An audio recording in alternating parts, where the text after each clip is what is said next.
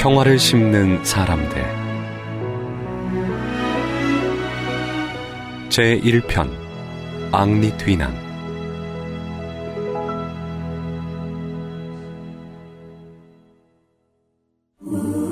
스위스 산골 마을. 사업의 실패로 궁핍한 삶을 살던 한 노인이 세상을 떠나면서 자신의 유산을 자선 사업 기금으로 남기고 간다. 비록 실패하고 가난했지만 아름다운 마지막을 만들어간 노인. 그가 바로 앙리 뒤낭이다.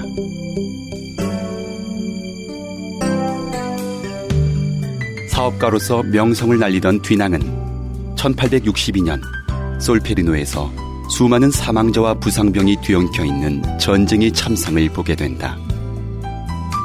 그 충격적인 모습을 떨쳐버릴 수 없던 그는 마을 사람들을 모아 부상병을 돌보았고 훗날 솔페르노의 회상이라는 회고록을 쓴다.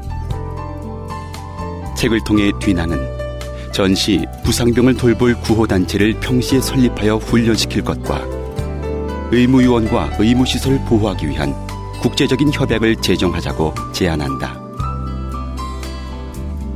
이것이 고통과 재난이 있는 곳이면 어디든지 달려가 차별 없이 도움을 주며 전쟁 시나 평화 시를 가리지 않고 활동하는 적십자의 시작이 된다. 뒤낭의 삶은 초라하고 고독했지만 그의 인도주의 정신은 세상이 어두운 곳을 밝히는 빛이 되었다.